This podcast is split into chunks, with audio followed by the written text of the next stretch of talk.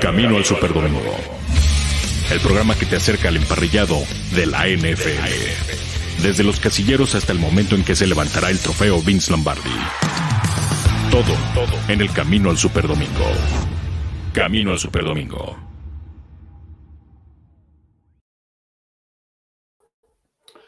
Hola, ¿cómo están? Muy buenas tardes. Espero que estén teniendo una excelente tarde de viernes 19 de noviembre ya de este 2021.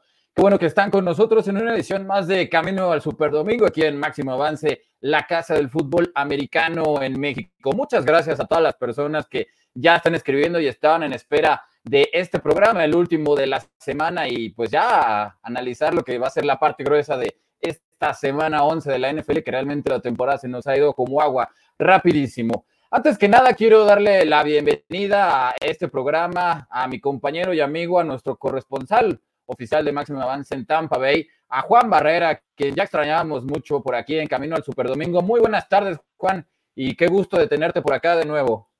Julián, te saludo con muchísimo gusto acá desde la península de la Florida, también a Indira, la, saludo con mucho gusto, Manuel, que poco a poco eh, se están conectando. Ahí pásanos los datos que siempre hace Indira, la verdad a mí me llenan eh, mucho de satisfacción.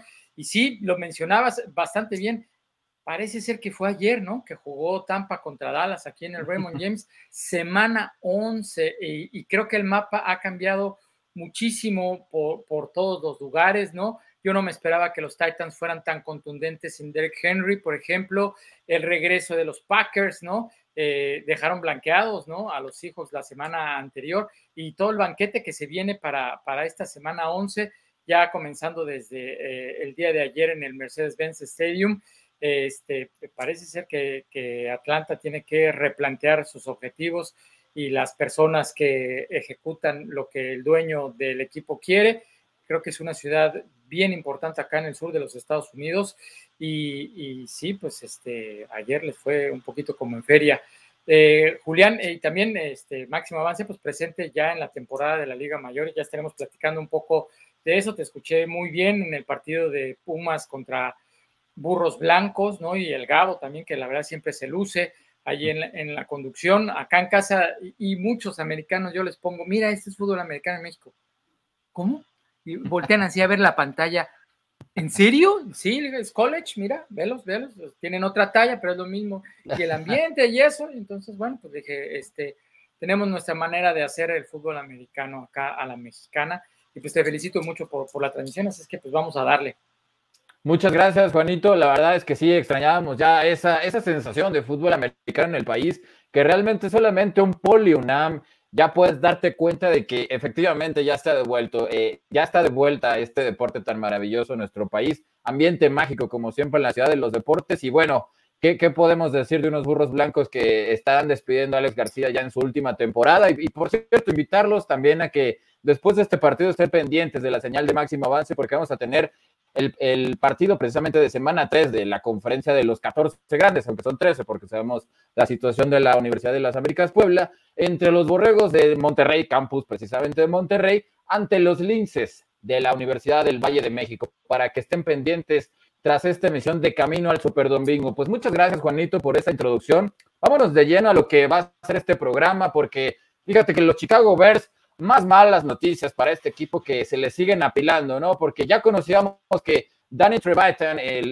linebacker Mike, el linebacker medio, pues había sido puesto en la lista de lesionados, pero ahora pierden a su mejor pass rusher y probablemente a su mejor jugador en la defensiva. Khalil Mack se va a perder lo que resta de la temporada, una lesión en el pie que arrastraba desde esa derrota, que fue verdaderamente una paliza ante los Cafés de Cleveland en semana 3. Desde ese partido, Juan, eh, vimos que Khalil Mack regresó todavía para ese encuentro, mostrándonos que es un tipo que realmente come clavos y tuercas en el, en el desayuno y en la cena. Después eh, de ese juego forzó, jugó con mucho dolor eh, todavía las siguientes semanas, hasta el último choque que lo vimos ya en semana 7, todavía se dio el lujo de, sacar tres capturas con mucho dolor en el pie y los Chicago Bears esperaban que con esta, que fue su semana de descanso en semana 10, tuviera alguna esperanza de regresar, pero Matt Nagy ya nos dijo que todas esas esperanzas se esfumaron esta mañana porque va a tener que pasar por el quirófano y es apenas la segunda ocasión en, la, en su carrera de Khalil Mack La primera cuando llegó a los Chicago Bears en 2018, luego de ese desentendimiento que tuvo con Chucky, con John Gruden, que se va a perder partidos en, en su brillante temporada. ¿Cómo ves este contundente y muy dura baja para los Chicago Bears de cara a lo que resta en una temporada que se ve muy complicado que puedan enderezar, Juan. Durísimo, durísimo golpe para, para los Chicago Bears. Quiero decirte que también Khalil Mack es oriundo de aquí de la Florida, de Fort Pierce en la Florida. Fue eh, desde que él jugaba en el high school, en lo que es la preparatoria, practicaba básquetbol y tuvo una lesión ahí. Después lo mandaron llamar para fútbol americano. En fútbol americano hizo un muy buen papel y después le dieron una beca para la Universidad de Búfalo y ya de ahí brinca para profesional en el 2015, siendo eh, el jugador, el, eh, haciendo el Pro Bowl, vaya, y en el 2016 siendo el jugador defensivo del año. La verdad, sí, a propios de extraños sorprendió la salida de John Gruden y de, los Raiders eh, para incorporarse de forma inmediata a Chicago. Yo creo que Chicago dijo, ¿en serio está disponible? Pues vénganselo, tráganselo para acá. Pero a mí lo que me preocupa es que la liga, las estrellas, están eh, pues saliendo por la vía de la lesión, o sea, estamos hablando de grandes lesionados, de, estrellas bien importantes, por ejemplo, como Nick Chop, que ahora ya regresó con los Cleveland Browns, ahora Khalil Mack, ¿no? Derek Henry con los Titans, eh, eh, varios jugadores, por ejemplo, acá en Tampa, eh, Gronkowski apenas va, se, acaba de anunciar su regreso para este Monday Night Football, eh, Antonio Brown, etcétera. Eh, entonces, las figuras, los que te dan rating, los que te llenan los estadios, los que te venden los boletos, pues, lamentablemente se están lesionando constantemente.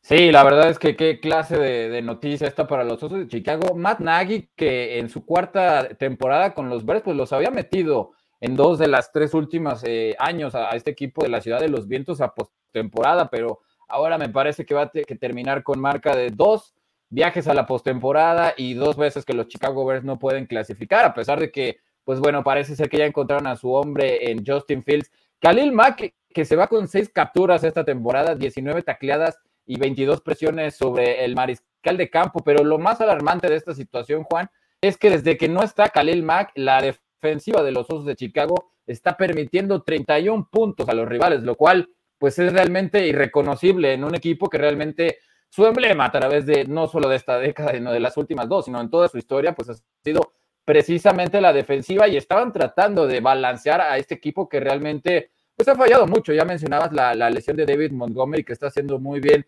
eh, suplida por parte de Khalil Herbert, demostrando que los Bears tienen muy buen ojo para tomar corredores en el draft. Y bueno, por ahí tomaron a Bruce Irving, un veteranazo que la temporada estuvo con los halcones marinos precisamente para ayudar al pass rush del equipo de los Osos de Chicago, pero ¿en dónde vas a encontrar un suplente para reemplazar una baja como la de Khalil Mack, no, Juan? No, eh, es muy difícil. Estos son jugadores elite. Yo recuerdo el partido del año pasado contra Tampa, que fue jueves en la noche, con una sola mano tiró a Christian Triff, la primera selección de aquí de, de Tampa. Es un chico de 320 libras, está lleno de músculo, este, y con una sola mano lo tumbó. La verdad, eh, es, un fuera de serie, juega salvajemente, es eh, todo un eh, liniero defensivo, un, defensivo de Chicago con esa filosofía de Chicago desde Bocos, por ejemplo, en donde son muy agresivos, profundamente golpeadores, que no le permiten nada a nadie. Tú sabes que en esta liga 30 puntos en contra tuya, la verdad, no, no para nada ah, pinta bien el panorama, no sé, ya lo había yo escuchado por alguno que otro periodista de allá de Illinois, que, andaban como que ya eh, buscando reemplazo de, del head coach en Chicago. Sí, se ve complicado. Yo creo que Matt Nagy ha hecho un buen trabajo con los Chicago Bears, pero sí, el tema de las lesiones lo, afectó mucho como para ser muy severos con lo que hizo el entrenador en jefe. Él ya salió a hablar y a decir que lo que le está pasando al equipo, pues es culpa de todos, para no cargar responsabilidad sobre alguien más. Pues ahí está la baja de Khalil Mack, que se suma a la de Danny Trevathan, este apoyador que también va a ser una baja muy sensible para los Osos de Chicago. Vamos a leer eh, rápidamente mensajes de la gente que ya se nos están amontonando aquí. Manuel Calle que dice, hola chicos, tremenda baja para los Bears por no contar con el linebacker Khalil Mack. Se perderá para enfrentar a los Ravens, Lions Cardinals. Estos partidos estará muy difícil.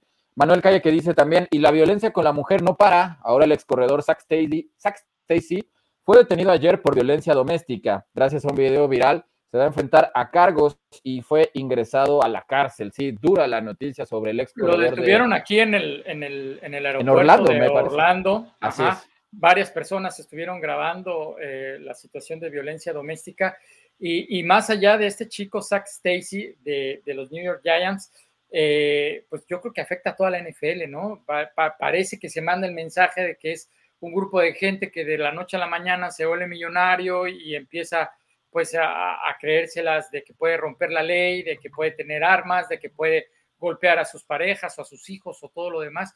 Y, yo creo que es todo lo contrario, la verdad, para llegar a este, a este nivel de excelencia profesional, de excelencia deportiva, se necesitan muchas horas, mucho, mucho trabajo, mucha disciplina, mucho gimnasio, mucho video, mucha repetición y, y, y pues la verdad, perder la, la, la cabeza en, en, este tipo de situaciones eh, no, no van para nada en, en este deporte, y es también un duro golpe para la organización de los Giants.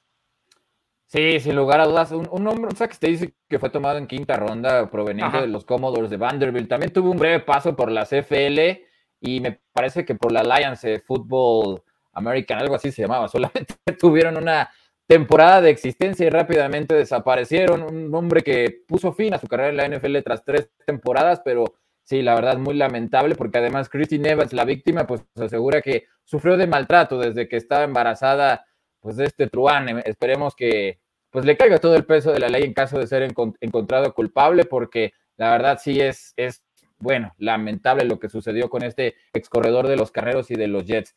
Más mensajes de la gente. Indira Guzmán, quien dice: Hola, feliz Día Internacional del Hombre. Muchas gracias, Indira. Eres la primera mujer que se acuerda de, nosotros. Y a propósito, triste nota de la violencia doméstica, lo que estábamos comentando. Y otra para los osos, así es este deporte. Ya son las fechas de quién sobrevive para diciembre. Sí, efectivamente, ya en noviembre es cuando se ve de qué está hecho cada equipo, mi querida Indira. Dice Manuel Calla, así es Indira, los Patriots ganaron 25-0, pero se viene Bills, Titans y Colts. Estará complicado para el equipo. Eh, saludos, aquí dice Indira para el señor Julián y Juan también. Saludos, gracias Indira. Indira que dice, gracias señor Juan Barrera, qué bueno que está acá junto con el señor Julián. Iván García, un saludo para todos, saludos también para ti de regreso, mi querido Iván. Y pues sí, eh, precisamente tenemos que hablar de, de, lo que sucedió anoche en la ciudad de Atlanta, Georgia, Juan. Eh, la verdad, impresionante lo de estos Patriotas de Nueva Inglaterra que desde eh, esta racha que ya tienen de cinco victorias consecutivas, fíjate, en puntos permitidos desde que inició esta racha de cinco victorias, son la mejor defensiva de la NFL en promedio de puntos. Están permitiendo 10 eh, en, en promedio. Entregas de balón han generado 13, también la mejor en la NFL en estas últimas cinco semanas. Capturas han conseguido 15, también están en primer lugar. Yardas por partido están permitiendo en promedio 258 yardas. O sea, la mano de Bill Belichick de inmediato se empieza a ver. Sabemos que Robert Kraft lo criticó severamente de que no estaba haciendo las cosas bien en el draft.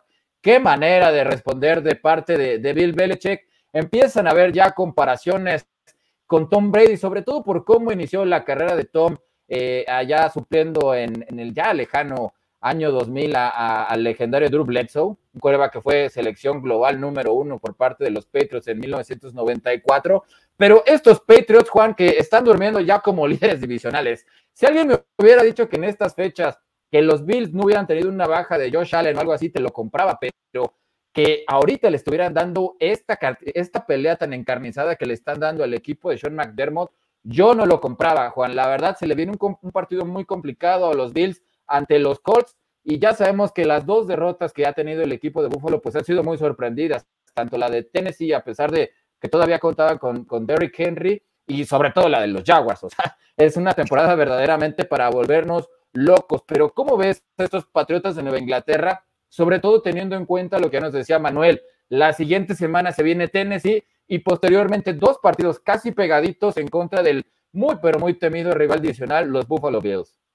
Sí, eh, en definitiva, eh, Bill Belichick es un genio para, para, manejar toda esta situación. Sabemos, eh, quienes estamos ahí eh, con los micrófonos o tratando de hacer alguna entrevista, pues que él contesta un, dos, tres palabras y le preguntas una cosa y obviamente te contesta otra, pero seguramente en el pizarrón, seguramente en las clases de video con los jugadores es otra persona. En la, en la propia relación que pueda llegar a tener con su staff de coacheo, también, por supuesto, es otra persona. Y quisiera destacar, por ejemplo, acá lo, que dicen de Mac Jones, yo, yo, yo tendría que ser un poco más prudente y solamente habría como un factor común que es el coordinador ofensivo, Josh McDaniels. La verdad, a mí siempre se me ha hecho un fuera de serie. Tuvo un paso muy fugaz en Denver y después regresó eh, a la organización de los Patriots. Me parece que ellos solitos tienen una filosofía muy cerrada, desarrollo de jugadores, desarrollo de talento, ver dónde están las debilidades del rival,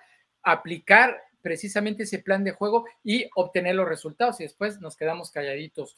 Eh, pocas veces ves escándalos o, contratos millonarios de jugadores o de, rondas muy altas en el draft. ¿Por qué? Porque lo que quieren más bien es fortalecer el equipo. Y evidentemente la, temporada de la pandemia, muchísimos jugadores no regresaron con Nueva Inglaterra, era precisamente su derecho. Para esta temporada ya están. Y creo que sí hubo un refresh por parte de Bill Belichick tanto en el staff de coaching, porque Matt Patricia de los, de los Lions se reincorporó con ellos, Josh McDaniels, ahí lo tienen, con este chico de primer año, eh, Mac Jones, se la van a jugar, lo van a empezar a desarrollar y pues la verdad, por ejemplo, el partido contra New England estuvieron a qué? Dos pulgadas de que o que el balón rebotara hacia adentro y se llevaran el partido en la última jugada o algo por el estilo. El partido contra los Dallas Cowboys también estuvo muy apretado ahí en la propia área de, Nueva Inglaterra, pero después han sabido reaccionar y ahorita están a la espera, ¿no? De lo que son los Bills, que si tienen un tropezón,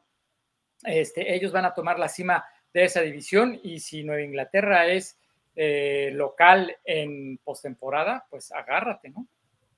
Sí, la verdad es que qué clase de partidos los que se vienen para este equipo de Nueva Inglaterra. Ahí es donde vamos a comprobar realmente de qué están hechos. Yo, yo destaco sobre todo lo de Matt Judon, que ya lo decía el día de ayer, ya igualó la mejor marca que había tenido con los Cuervos de Baltimore. Bueno, ayer tuvo captura, entonces quiere decir que ya estamos hablando de la mejor temporada de lo que ha sido su carrera, un equipo de Nueva Inglaterra que además se dio el lujo de menospreciar al jugador defensivo del año en 2019, Stephon Gilmore, que pues tú dices, oye, como para de verdad tienen el material para darse el lujo de permitirse desprenderse de un jugador de este nivel. Y JC Jackson, la verdad, está respondiendo de una manera impresionante, Juan. Eh, este equipo que precisamente su sello está haciendo cómo asfixian al mariscal de campo. Ayer Matt Ryan, eh, además de que su línea no le ayudó demasiado, no le ayudó nada, por así decirlo, porque en el 50% de sus snaps de pase hubo presión de parte de los, de los frontales de Nueva Inglaterra. Y además de que creo que este equipo no se ha, reponido del todo de la baja de Calvin Ridley. Sabemos que fue una baja que nos tomó a todos por sorpresa, que de repente un jugador muy joven, un jugador el más explosivo del cuerpo de receptores, y ahora parece ser que Atlanta, aparte de, que Gage está por ahí, pero creo que Kyle Pitts en, su temporada de novato es muy complicado para este jugador. Yo creo que Atlanta, como bien decías al principio del programa, se tiene que replantear muchas cosas y no sé si realmente Matt Ryan ya sea el indicado para continuar adelante con este proyecto, mi estimado Juan. Pero bueno, eh, rápidamente vamos a pasar con, la encuesta del día ya colgada en nuestras redes sociales y que precisamente tiene que ver con el accionar en esta temporada de Mac Jones, el, novato de Alabama. La encuesta del día. Camino al Superdomingo. Y en la encuesta del día, que ya está colgada en el Twitter de, Máximo Avance, con cuatro opciones, dice así, ¿a qué se debe el éxito de Mac Jones en esta temporada 2021 con el equipo de Nueva Inglaterra? La opción A, al equipo que lo seleccionó y al entrenador que lo tomó, sobre todo que son los New England Patriots. La opción B, que dice, está con la segunda mejor defensiva de toda la NFL, sobre todo en puntos permitidos. La tercera opción, que dice, le ganan a puro muerto o la última opción, a su talento y a su precocidad. Ahí están las cuatro opciones que tenemos hasta el momento, 66 votos. Va ganando la que dice al equipo y a Bill Belichick. ¿Tú con cuál de estas cuatro te quedarías? Yo me quedo con la última. Eh, la verdad, el, desarrollo de este chico Mac Jones es, eh, cuenta muchísimo. También los eh, novatos que están alrededor, la verdad, están obteniendo ¿no? esa sustancia que tienen de la filosofía de los Patriots. Y, me pregunto si este chico de los Jaguars estuviera en, Inglaterra. claro. ¿crees que hubiese dado este Yo sé que son suposiciones, ¿no? Es muy difícil que Belichick diga, sí, claro, seleccionalo, cambia todas las selecciones que quieras, no lo traemos. Lo veo, lo veo muy difícil, ¿no? Pero con el entorno que tiene, o a Jackson le hace falta desarrollar mucho. Sí, sobre todo esa parte de Kraft, ¿no? Este, criticando el accionar de, de Belichick. El, líder en tacleadas esta temporada fue tomado en el draft de 2020, el profundo Kyle Dogger, que realmente lo está haciendo de, muy buena manera. Y yo sí creo que con Trevor Lawrence los Patriots probablemente irían invictos. No dudo de la capacidad de Mac Jones, pero Trevor Lawrence tiene mucho mayor capacidad atlética, mucho mejor brazo. Y lo de Mac Jones creo que sí lo ayuda mucho el sistema, que lo están arropando que no lo obligan a hacer eh, cosas de locura, digamos, a pesar de que ayer tuvo una intercepción que, pues bueno, fue quizás un poquito su culpa, la verdad, está tomando muy buenas decisiones, o sea, en los últimos dos partidos, 83% del pases, de pases completos para un coreback novato y sobre todo teniendo en cuenta esta extraordinaria camada del 2021, sí es de, quitarse el sombrero, mi, mi, estimado Juan, pero bueno, ahí está la encuesta y muchas gracias a toda la gente que, que participa con nosotros. Aquí mensaje de Iván García que dice, los Patriots están mejorando mucho y están para pelearle al que sea, pero ahora se le vienen tres semanas muy, pero muy complicadas. Sí, realmente aquí es donde vamos a ver de qué están hechos estos Patriots que están enrachados. Manuel Calle que dice, para la encuesta de hoy voy con la opción A, al equipo que Mac Jones se ha seleccionado y estará bien. Va a llegar a playoffs como hizo Tom Brady. La verdad sí ya se ve complicado que este equipo no clasifique a, los, a la postemporada.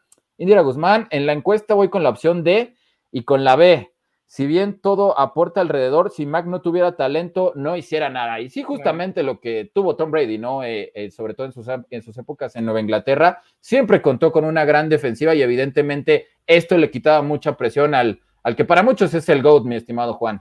Sí, también eh, cabe aclarar, está Tom Brady de estreno. Ah, hace un par de días sacó su serie por ESPN Plus Claro. ¿no? Y, eh, precisamente el primer capítulo, fíjate qué curioso, prácticamente está dedicado a Drew Brees. Digo, a Drew Bledsoe, perdón. A Drew Bledsoe. Es que, es una de las preguntas que le quiero hacer yo a Tom Brady cuando suena su celular y aparece Drew. ¿Cómo distingue entre Brees y Bledsoe, no? Porque seguramente alguno de los dos ya de hablar por teléfono, pero bueno, eh, no, no, ha hablado hasta mañana, este, eh, va a hablar con nosotros si es que nos da chance. Pero a eso es a lo que me refería. En, en ese primer capítulo, marcan cómo la, toda la organización de los Patriots estaba alrededor de Drew Bledsoe. Eventualmente los llevó a un Super Bowl que perdieron con los Green Bay Packers, ¿verdad?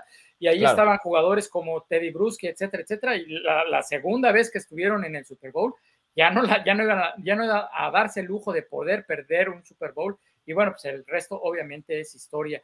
Y eh, eh, eh, esta situación con este chico precisamente es eso, o sea, no, no lo hacen a las, las decisiones de la, serie ofensiva de los últimos dos minutos, o pases reversibles, o pases largos de 40 o 60 yardas, o, tratar de engañar a la defensiva, o hacer read options, nada por el estilo. Un fútbol muy básico, eh, eh, buenas, buenos bloqueos de los linieros, obviamente los corredores bastante competitivos, inclusive a Mitchell le dieron las gracias, lo mandaron a Los Ángeles y, y desarrollaron a los demás, o sea que ha sido como una industria, como una fábrica en donde lo único que está en común es precisamente el equipo, ¿no? O sea, recuerdo, eh, el equipo es eh, primero, primero, primero, y ahora pues están eh, abriendo esta nueva etapa con Mac Jones, que estos juegos que están claves para ellos, pues son los que le gustan a Bill Belichick, ¿no? Donde va a demostrar el colmillo, donde sabe las fortalezas y donde va a querer atacar a su rival en las debilidades que le muestre.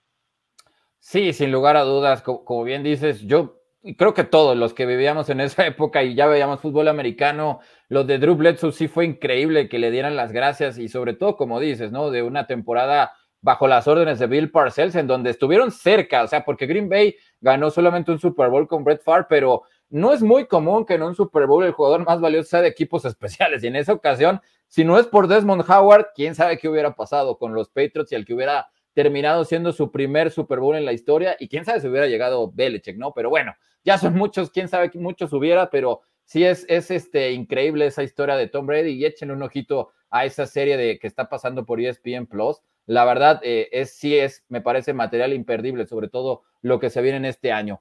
Vamos rápidamente con otra nota del día, porque Matt Rule ya salió a decir el día de hoy que el titular para enfrentar al Washington Football Team para comandar la ofensiva de las Panteras de Carolina va a ser Cam Newton. Yo dije, mi querido Juan, que yo pensaba que iba a llegar a ser titular hasta el partido contra Miami de semana 12 por el tiempo que ha estado inactivo, que ha sido desde el 31 de agosto que los Patriots le dieron las gracias a Supercamp. Pero bueno, ya vimos que en sus primeros dos snaps fueron dos anotaciones de estas Panteras de Carolina. Nos gritó a todos que está de regreso y va a ser en un duelo muy especial porque va a ser con el entrenador que ganó el MVP, con el entrenador que llegó a disputar un Super Bowl, aunque cayeron de una manera un poco dura ante los Broncos de Denver. Está de regreso Cam Newton y bueno, ante un equipo de, Washington que hay que decirlo, viene con la moral muy en alto porque vienen de pegarle al campeón y de dar una muy buena actuación, sobre todo de su defensiva que en las últimas semanas previa a esta semana 10, pues estaba irreconocible porque sabemos que la defensiva del Washington Football Team tiene una muy, muy, pero muy buena calidad, mi estimado Juan. Sí, el asunto eh, y donde dieron cátedra, la verdad, para propios y extraños, a nivel John Elway en esa, en esa serie ofensiva que eliminó a los Browns, eh, allá en los lejanos 80. Eh, la última serie ofensiva de Washington contra Tampa fueron 19 jugadas los arrastraron, arrastraron, arrastraron todos cuando estábamos de no, ahorita los detienen, meten el gol de campo y después Tom Brady viene y hace el resto del trabajo. No, señores, se acabaron el reloj, fueron más de 10 minutos y eso te habla de que dominaron el sistema ofensivo de pe a pa, de arriba abajo. Heineke, la verdad, eh, es ese chico joven que tiene ese hambre de victoria, lo demostró desde los playoffs eh, en, el torneo anterior y ahora en este ya eh, bajo los controles, ya, pues ya sabemos que Fitzpatrick es muy probable que no regrese en, esta temporada por la lesión que sufrió al arranque de la misma, pero eh, sí, Washington debe tener la moral muy, muy en alto. La verdad hicieron ver muy mal, la verdad, al equipo de Tampa allá en la capital de la nación.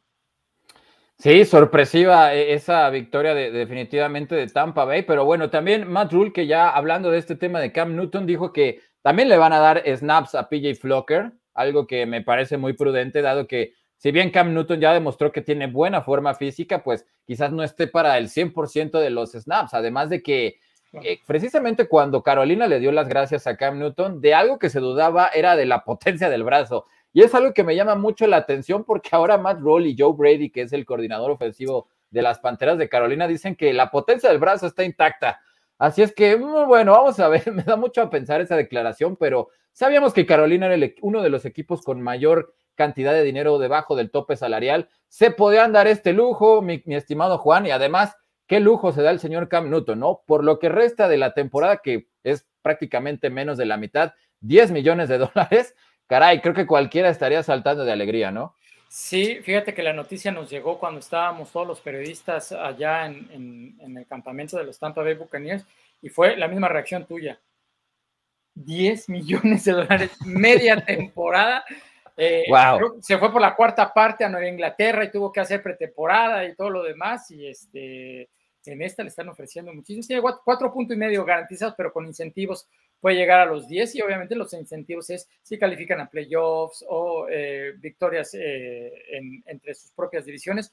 Esa división, eh, salvo Atlanta, cualquiera de los tres se la puede llevar y estoy hablando de Tampa, estoy hablando de Nueva Orleans y obviamente de Carolina. No, los últimos, en, los, en las últimas tres fechas juegan dos veces con Tampa. Sí, y, vamos a aprovechar que tenemos aquí al corresponsal precisamente de los Bucaneros de Tampa Bay, porque hay noticias precisamente de los campeones de la NFL. Y una noticia no muy agradable que tiene que ver para variar con Antonio Brown. Esta noticia que salió el día de ayer, Juanito, pero salió prácticamente al mismo momento, al mismo tiempo que estábamos haciendo la emisión del jueves de camino al Super Domingo. Antonio Brown, que es acusado por el Tampa Bay Times de haber usado un certificado de vacunación falso y es acusado precisamente por un chef que se volvió prácticamente su asistente personal de Antonio Brown de haber adquirido este, digamos, eh, cartilla falsa por un costo de 10 mil dólares. Sin embargo, Bruce Arians pues ya salió a decir que el equipo de los Bucaneros tiene su propio método de certificar las cartillas de vacunación de todos los jugadores. Brian McCarthy también ya salió a decir que la, la responsabilidad es de los equipos. Y sabemos que Antonio Brown ya se perdió un partido que, si no mal recuerdo, es de semana 3 por un positivo de COVID-19. Se ve complicado que pueda reaparecer ante los gigantes de Nueva York porque arrastra una lesión en el tobillo, pero bueno, ¿qué nos puedes contar de este escándalo? ¿Qué se está diciendo en el estado de la Florida de uno de los hombres que de eso sí estoy seguro, que más extraña a Tom Brady, porque a pesar de los escándalos, cuando Antonio Brown juega en el emparrillado, es el hombre que más trabaja, el que más esfuerza, y ahí sí hace las cosas de una manera que pocos, pero pocos receptores pueden igualar en la NFL. Sí, totalmente diferente a su estilo de vida legal, ¿no? A todos los abogados que tiene contratados para los, todas las travesuras que hizo. Mira, quisiera contarte algunas, algunos aspectos de, esta situación.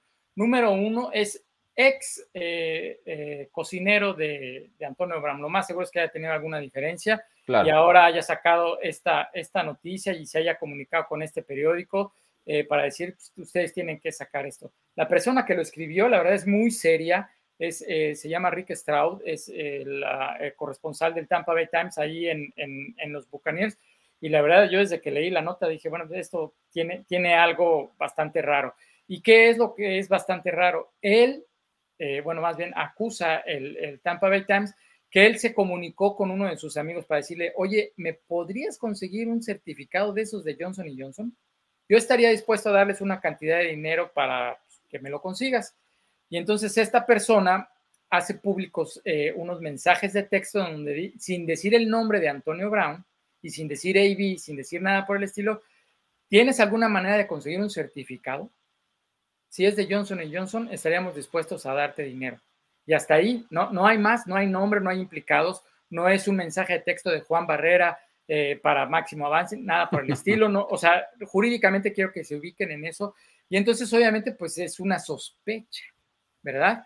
Eh, la, otra parte que les quisiera comentar, los certificados aquí no son como en México, porque hasta donde yo he entendido, porque me, he comunicado con mi familia al respecto, es que eh, te aplican la vacuna y después te dan, eh, te metes por internet y sacas una cosa con un código QR que es el que da la validez, ¿verdad? Así es en México, bueno, en Estados Unidos aquí no es así donde vas y te vacunan, te llenan un cuadrito, un carnet de, cartoncito, ya le ponen que, fue y fue con mano, y ese es el que enseñas en el aeropuerto y es el que haces, y es el que da la validez. Seguramente si te metes en algún problema van a ir a revisar, oye, en esta clínica sí es cierto que Juan Barrera eh, recibió tal, tal vacuna, y seguramente ellos en sus registros electrónicos van a decir, si es así, y también el estado de la Florida lo tiene.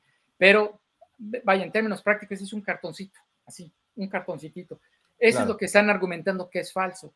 Y cuando hoy le preguntaron a Bruce Arians eh, qué, había pasado al respecto, fue muy contundente. Dijo, mira, nosotros tenemos nuestros mecanismos para verificar que es cierto, que lo que tenemos es cierto. La liga tiene sus propios eh, mecanismos para verificar y esto no tiene absolutamente nada que ver con el partido del próximo lunes. Así es que, siguiente pregunta.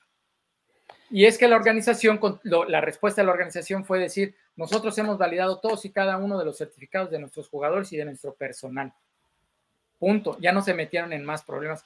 Entonces, aquí la verdad, lamentablemente creo, para la película, eh, pues ahora sí que crea fama y échate a dormir, ¿no? Todo el mundo piensa que, pues, pues, es que no me sorprende, si no le paga los chefs, si tiene problemas de acoso sexual, si etcétera, etcétera, ¿cómo no se va a hacer eh, responsable de esta situación? Yo creo que él sabe, ¿no? Bruce le dijo cuando lo recontrataron, aquí recuerda que no va a haber segundas oportunidades. Te equivocas, te metes en un problema, no vas a estar en el equipo. Entonces, seguramente mi lectura es, a lo mejor se le ocurrió la brillante idea de comprar el certificado, pero después se arrepintió y sí se fue a vacunar. Sí, porque es algo que sale también a, través de la que era su novia. desconozco si sigue siendo su pareja sentimental, pero sí eh, llama la atención ese punto que tocas, ¿no? Es un, una persona muy cercana a Antonio Brown que muy probablemente, como muchas otras en su pasado, pues tuvieron algún problema con el polémico receptor y bueno, ahí se quedaron un poco de conflictos y sale esta noticia que es pues, de la nada prácticamente, ¿no? Aunque creo que se me haría realmente inverosímil, o sea, ridículo que los campeones de la NFL, además de tener en cuenta que ya tuvimos la noticia del MVP Aaron Rodgers, que pues nos salió un poquito mentirosillo el, el coreback de los Packers, que ahora se repita con los campeones, pues sí ya te daría mucho de qué pensar, ¿no? Porque además esta semana tuvimos la noticia de que la NFL va a reendurecer las políticas de, de COVID-19 de cara a lo que ya se viene a la temporada del mes de diciembre. Si los jugadores estaban hartos y estaban cansados de que fueran muy estrictos, pues me parece que ahora sí tienen un verdadero motivo para preocuparse, mi querido Juan. Pero bueno, vamos a seguir con más noticias de los Bucks. Eh, buenas noticias en esta ocasión. Parece ser que Rob Gronkowski ahora sí va a tener luz verde para reaparecer ante los Giants, había tenido poca actividad en las recientes semanas, pero realmente ya tiene tiempo que, no tiene un partido completo. Sabemos que Gronkowski está lesionado de, las costillas, no se ha podido recuperar al 100% y, y realmente Tom Brady extraña sus armas, extraña a Rob Gronkowski, extraña a Antonio Brown, extraña a Scotty Miller. También quisiera preguntarte por Scotty Miller, porque también es una de las buenas noticias que al parecer regresó, regresó a las prácticas esta semana ya con los campeones de la NFL y también Jason Pierre-Paul, que, que, también puede reaparecer. Sean Murphy Bunting, otro hombre que extrañan mucho en el perímetro de, de, los Bocaneros de Tampa Bay.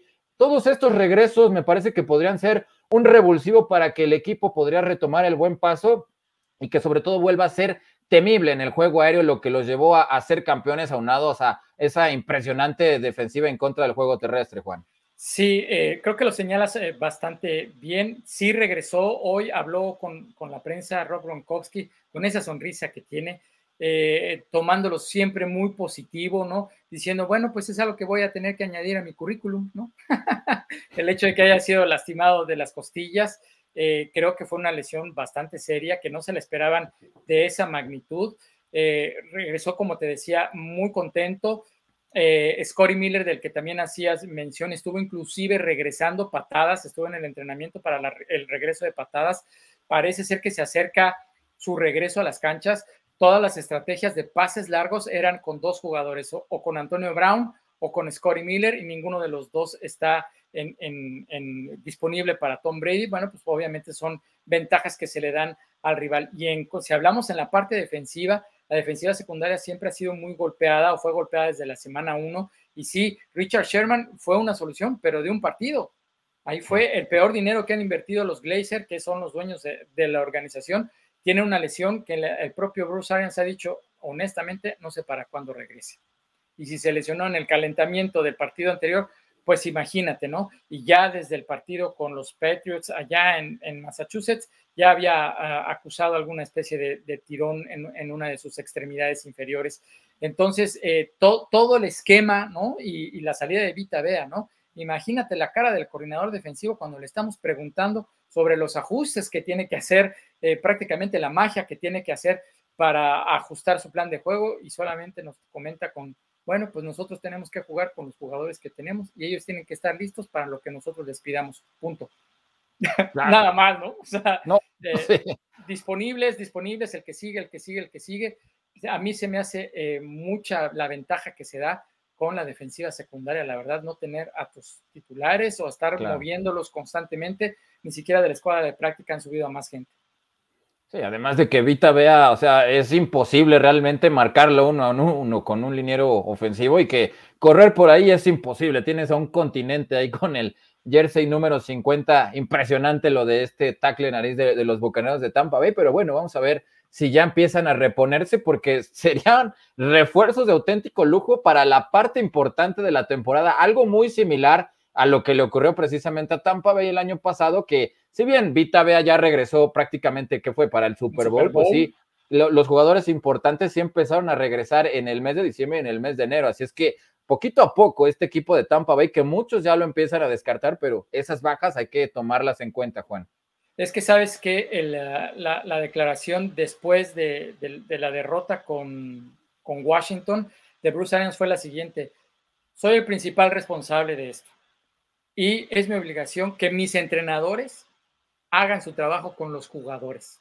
Entonces parece ser que más allá de jalarle las orejas a sus jugadores, fíjate la mentalidad, ajustó tornillos y tuercas con su staff de coacheo. Y Larry Foot, que en la semana platicó con nosotros, es lo que precisamente decía, no estamos contentos con el desempeño de Shaq Barrett, por ejemplo, no hemos conseguido capturas en tercera oportunidad, que evidentemente aniquila series ofensivas en la tercera, eh, si, tú capturas al mariscal atrás en, eh, en un tercer down, ¿no?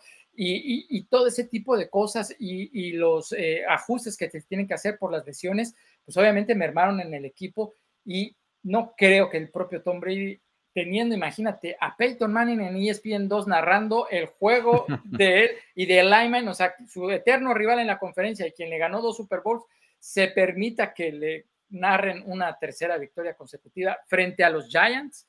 Creo que no, no, no está así necesariamente en su plan de acción y eh, seguramente pues ellos en el interior habrán platicado y habrán reforzado las situaciones, ¿no? También Ronald Jones no ha aparecido en los corredores, este, parece ser que nada más la única arma ofensiva que se tiene es eh, Leonard Fournette y pues él solito no puede hacer todo.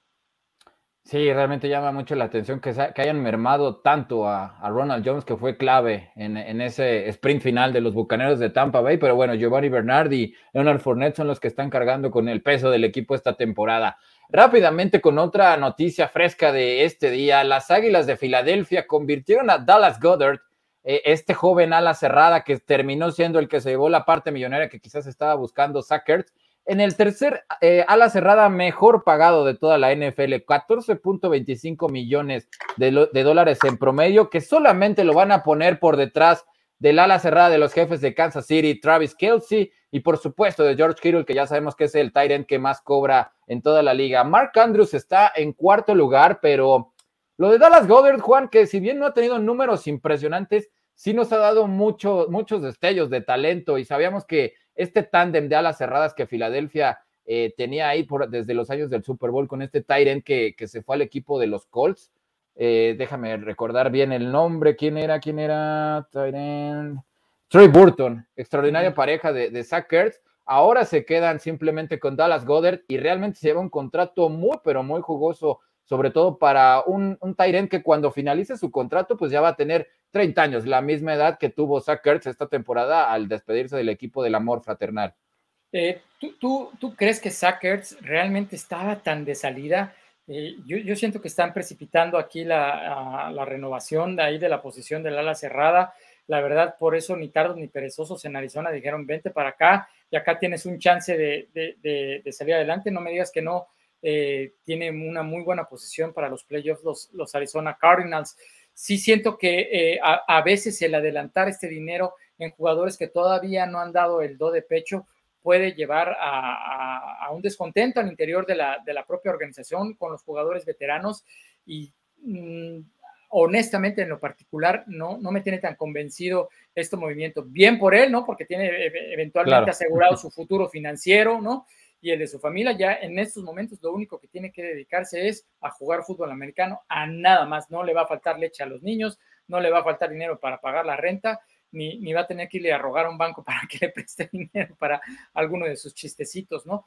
Entonces, sí, seguramente las águilas están pensando más bien en el mediano y en el largo plazo, ya lo habían declarado hace algunas semanas.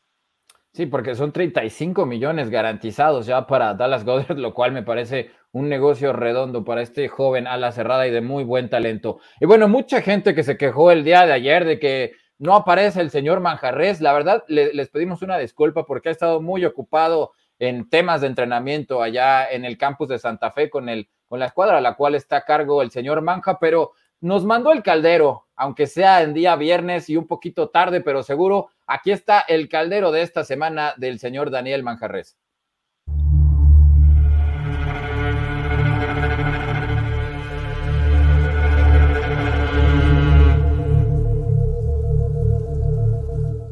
¿Qué tal amigos? Bienvenidos al Caldero de Manja. Y en esta ocasión vamos a mandar al Caldero nada más y nada menos que a dos equipos. A Pittsburgh, a los Steelers y a los Leones de Detroit. ¿Cómo que empatan en un juego de la NFL? ¿Cómo que juegan a no ganar el partido? Una serie de errores, ni Detroit quiso ganar, ni Pittsburgh tiene para ganar. Ben Roethlisberger es un, un auténtico fracaso esta temporada. Mason Rudolph no debería de estar, pero ni en el roster de los Steelers. Así que empataron, sí, empataron, se fueron a tiempo extra. Y lo de los Leones de Detroit es un caso aparte. Jared Goff no fue la solución. Jared Goff no es el coreback que los va a llevar llevar al siguiente escalón porque este equipo de los Leones de Detroit no le va a ganar a nadie esta temporada. Así que tanto los Leones de Detroit como los acereros de Pittsburgh se van a ir al caldero y ahí los vamos a meter hasta que salgan y salgan con ganas de hacer algo en la NFL y no salir a empatar un partido. Es la NFL, se gana o se pierde, pero no se empata. Pittsburgh tiene posibilidades, en la historia, la división, creo que todavía puede mejorar, pero lo, lo de los Leones de Detroit es vergonzoso. Estos sí no van a salir del caldero en un buen rato, así que hundidos, hundidos Pittsburgh y Detroit por haber empatado.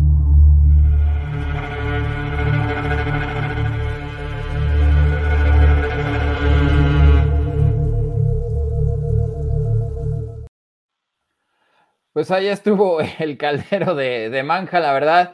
Sí, qué partidito ese de, Pittsburgh contra los Detroit Lions. Una serie de jugadas que realmente no parecen de llamados sobre todo, Juan, que no parecen dignos de un equipo profesional, pero bueno, con, la gorra que tenía el señor Manja, me parece que sí todo, ¿no? sí, exactamente, mi querido Juan. Pero bueno, ya, ya lo extrañábamos y qué bueno tenerlo de regreso por acá, aunque sea en, un breve clip al, al, buen señor Daniel Manjarres. Rápidamente, mi estimado Juanito, vamos a pasar a la previa de lo que van a ser los juegos que vamos a tener a través de, la Octava Sports el próximo domingo. Primero empezar con el...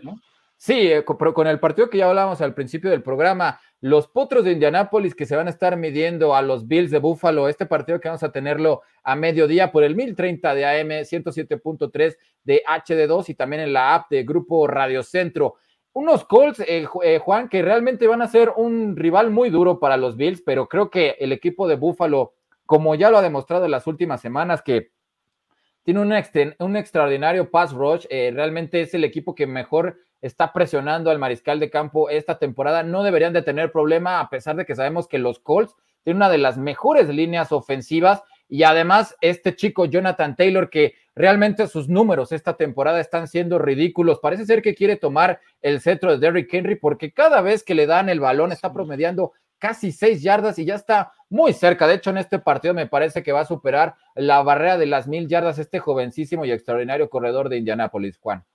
Sí, eh, Indianápolis creo que está dando ese do de pecho, ¿no? Que, que, venía anunciando. Tuvo ahí algunas eh, caídas en, esta temporada, pero este se podría llegar a ser o un juego de playoff o el juego de campeonato, ¿no? No sé si, si Kansas diga otra cosa o los Ravens también digan otra cosa, que ellos también están listos para, para esta situación, pero eh, también es la oportunidad de su vida de Carson Wentz, ¿no? Sin lugar a dudas, se tiene que levantar en este segundo aire que está adquiriendo el equipo de Indianápolis. Manuel Calle que dice, voy con Búfalo para ganar por 15 puntos y debe sobrepasar en yardas a los Colts.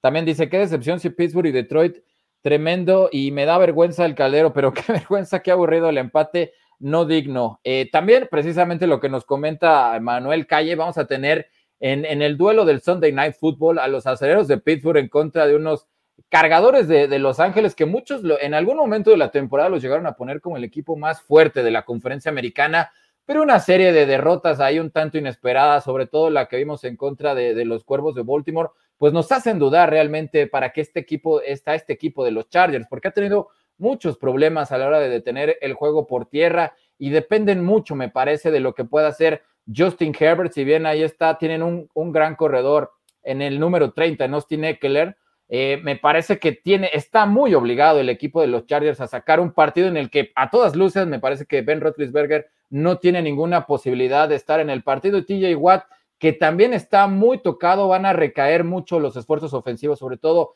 en Najee Harris, pero realmente sí sería ya el colmo de los colmos, Juan, que los Chargers perdieran ante un equipo que está comandado por Mason Rudolph. Sí, eh, el colmo de los colmos, como, como bien lo, lo señalas. Eh, este, desde hace varias temporadas, eh, como que se le apuesta mucho a estos Chargers, de repente te dan un muy buen partido, tiene una seguidilla de dos o tres partidos muy buenos y ah, los estamos levantando y después lamentablemente se caen. Creo que esto ha pasado ya desde hace varias temporadas y no han precisamente tenido esa continuidad. Ahora, ¿cómo puede reaccionar un equipo de la costa este viajando hasta la esquina hasta Los Ángeles, hasta la costa del Pacífico y que puedan más o menos adaptarse a, la noche y a, todo lo demás ahí. Eh, creo que a veces no tomamos en cuenta todos esos factores y lo que sí es que seguramente McDonald's va a decir, ya hice el papelón en la temporada, en la, semana pasada, para esta no nos podemos permitir eh, esa situación y tendrán que ver de qué manera pues se reponen ante la baja de TJ Watt, ¿no? Ha sido fundamental en la línea defensiva.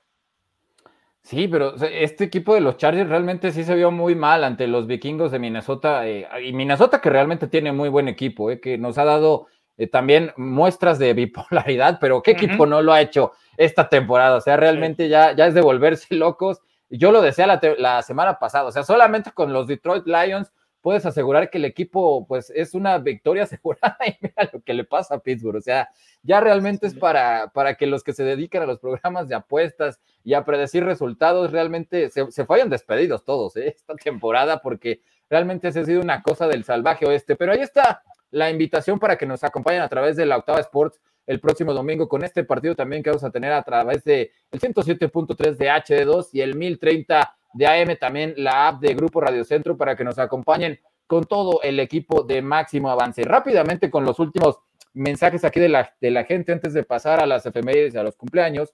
PSM que dice, buenas tardes, primo quesero del abuelo. Buenas tardes, mi estimado eh, PSM, fiero aficionado de los Pumas. Las trampas siguen a Jim Carrey Brady. PSM aquí que no es muy eh, aficionado de parte de Tom Brady. Iván García que dice, se enojó el cocinero y se quiso desquitar inventando lo del certificado falso. Pues la verdad, como nos decía Juan, la persona que escribió esto en el Tampa Bay Times no es cualquier persona, así es que hay que echarle un ojo muy de cerca a esa noticia.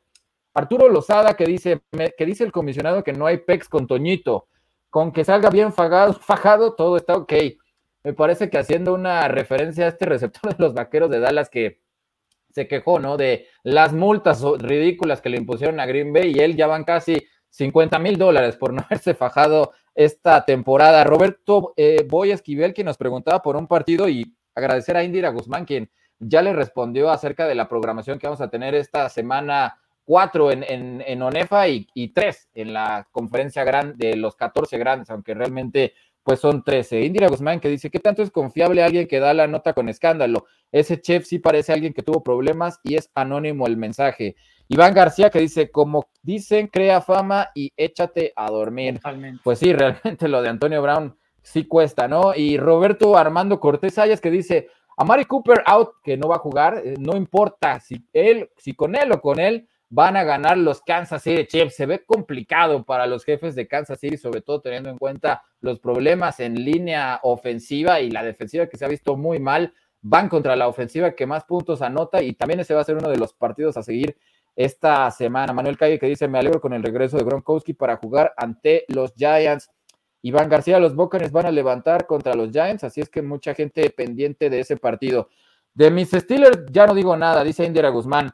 Los Chargers están mejor, aún con toda duda generada. Rudolph no me genera confianza. Creo que con justa razón, Indira sigue triste por mis Steelers. Ánimo, porque sería la primera temporada, me parece, perdedora en la historia que tienen con Mike Tomlin.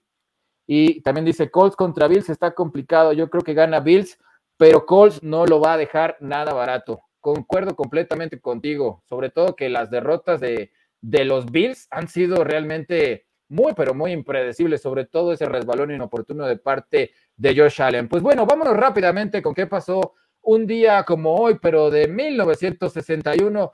George Blanda, legendario coreback, lanza para 503 yardas y siete pases de anotación en la victoria de los Petroleros de Houston sobre los Titanes de Nueva York, 49 por 13.